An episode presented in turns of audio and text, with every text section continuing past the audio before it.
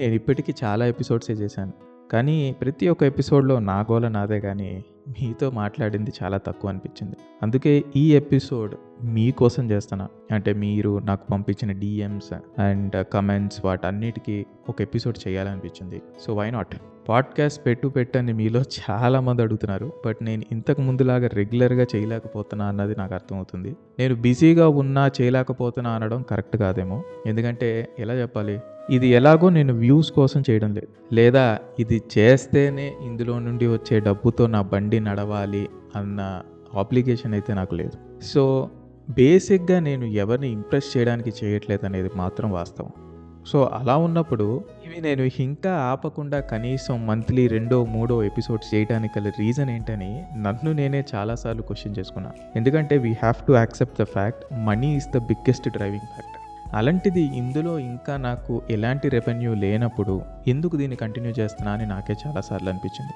మీరు నా ఇన్స్టాగ్రామ్ డిఎమ్స్లో పంపించే మీ మెసేజెస్ కావచ్చు, లేదా యూట్యూబ్లో మీరు పెట్టే కామెంట్స్ కావచ్చు. ఎక్కడో అమెరికాలో ఒక ఫారెస్ట్లో సఫారీ రైడ్కి వెళ్తుంటే వాడి కార్లో మన పాడ్కాస్ట్ ప్లే అవుతుంది అని నాకు తను పంపిన ఫొటోస్ కావచ్చు. సో ఇలా వైల్డ్ లైఫ్ ఫోటోగ్రాఫర్స్ నుంచి doctors, engineers and mostly students, ఇలా డిఫరెంట్ ఏజ్ గ్రూప్లో డిఫరెంట్ ప్రొఫెషన్స్కి మధ్యన నా ఎపిసోడ్స్ రీచ్ అయ్యి ఒక ఇంపాక్ట్ క్రియేట్ చేస్తున్నాయంటే దానికి ఒకటే ఒక రీజన్ అనుకుంటా, because I was trying to be honest as much as possible. ఏదో ఒకటి మాట్లాడాలి కదా అని మాట్లాడుంటే ఈ పాటికి ఈ షో ఎప్పుడో షెడ్కి వెళ్ళిపోయేదేమో, లేక ఒకవేళ ఇంప్రెస్ చేయాలని ట్రెండ్ ఫాలో అయ్యి నాకు ఇంట్రెస్ట్ ఉన్నా లేకపోయినా రోజుకు ఒక ఎపిసోడ్ పెట్టుంటే ఈ షో ఇంకా పెద్ద సక్సెస్ అయ్యేదేమో, ఎవరికి తెలుసు. రిజల్ట్ ఏమైనా ఐఎమ్ ఎంజాయింగ్ దిస్ ప్రాసెస్ అనేది ఎందుకో మీతో షేర్ చేసుకోవాలనిపించింది. ఇది ఇంకా ఎంతకాలం చేస్తాను, మీరు నా వాయిస్ ఇంకా వినడానికి ఎంతకాలం ఇష్టపడతారో నాకైతే తెలియదు, కానీ చూద్దాం ఎంతకాలం ఈ జర్నీ ఇలాగే కొనసాగుతుందని. సో ఇంతకీ I had a question. So ఈ పాడ్కాస్ట్ టైటిల్ చూసే ఉంటారు, who am I to you, నేను మీకు ఎవరిని? నీ ఫ్రెండా, ఫ్యామిలీ మెంబరా, స్ట్రేంజరా, లేక అంతకు మించి ఏదైనానా?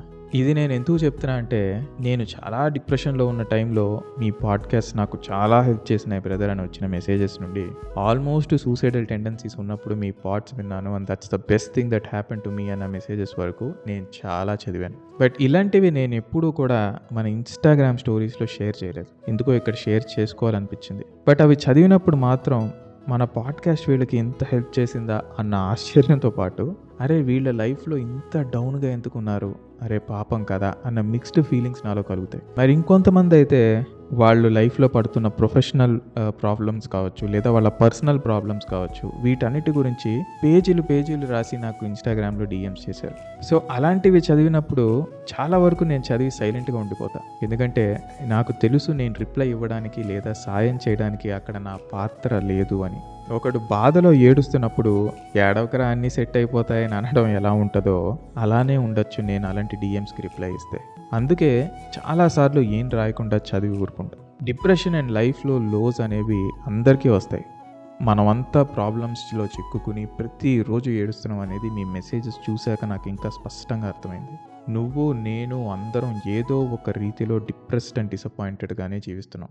ఒకడు లవ్లో ఫెయిల్ అవుతాడు, ఒకడికి నచ్చని పెళ్ళై ఉండొచ్చు, ఒకడికి చేసే జాబ్ నచ్చదు, ఒకడికి జాబే ఉండదు, ఒకడికి ఇంటికి వెళ్దామంటే నచ్చదు, ఇంకోటికి ఇంటికి దూరంగా ఉంటే అమ్మాయి అనిపించవచ్చు. సో ఈ భూమి మీదకి వచ్చి ఇన్నేళ్ళు గడిచాక నాకొద్దో గొప్ప అర్థమైంది ఏంటంటే, లైఫ్ ఇస్ నాట్ ఫేర్. అబ్బాయి, నీకు మాత్రమే ఎందుకు ఇలా జరుగుతుంది అనుకున్న ప్రతిసారి నీకు తెలియకుండానే నీ ఇష్యూస్నే కొన్ని వందలాది మంది ఫేస్ చేస్తుంటారు. నీకన్నా వర్స్ట్ సిచ్యువేషన్లో కూడా ఇంకా చాలామంది ఉండుంటారు. కానీ అలా వాళ్ళ గురించి అనుకుని మనం ఏదన్నా సంతోషించాలా అంటే కాదు. Just don't think you are alone in this battle, అంతే. So coming back to the question, నేనెవరు నీకు? ఊపిలో పడితే నిన్ను పైకి లాగడానికి హెల్ప్ అయినా ఒక చిన్న తాడు అనుకో, లేదా ఎటు చూసినా చీకటి, ఎవ్వరూ తెలియని హైవేలో నీ కారో బైకో ఆగిపోతే నీకు ముక్కు మొహం తెలియని ఒక వ్యక్తి లిఫ్ట్ ఇచ్చి ఆదుకుంటాడు చూసావా, ఆ స్ట్రేంజర్. పోనీ ఆ స్ట్రేంజర్ని అనుకో. ఊబి నుండి బయటకు వచ్చాక ఆ తాడుతో పెద్దగా పనుండకపోవచ్చు, లిఫ్ట్ ఇచ్చి మనల్ని సేఫ్గా హైవే నుండి ఊర్లో డ్రాప్ చేసిన వ్యక్తిని నువ్వు లైఫ్లో మళ్ళీ ఎప్పుడూ కలవకపోవచ్చు. మన రిలేషన్ కూడా అలా షార్ట్గా ఉన్నా సరే, if it did something in your life somewhere.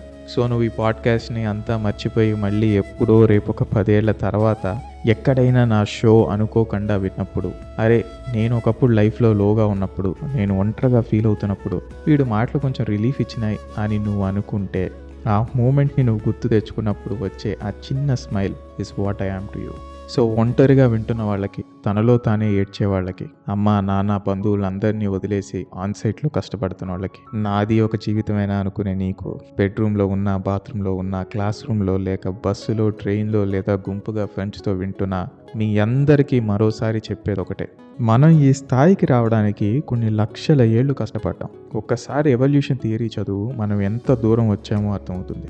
మనం అని ఎందుకంటున్నా అంటే నువ్వు కూడా ఎవల్యూషన్లో ఒక భాగమే కాబట్టి. మనకి ఎప్పుడైనా ఈగో బాగా నెత్తికెక్కినప్పుడు కాస్మోస్ గురించి, గ్యాలక్సీస్ గురించి, ప్లానెట్స్ గురించి స్టడీ చేయమంటారు. ఎందుకంటే జూమ్ అవుట్ అయ్యి ప్రపంచాన్ని చూసినప్పుడు నీకు అర్థమవుతుంది ఈ అనంత విశ్వంలో మన ప్రపంచం ఎంత, అందులో మనం ఎంత అని. సో ఎంత డిప్రెస్ అయినా సరే, లైఫ్లో నీకు ఎంత సాడ్నెస్ ఉన్నా సరే, మనం చేయాల్సింది ఏంటో తెలుసా? మూసుకుని పడుకో, ఏదైనా సరే రాని రేపు చూసుకుందాం.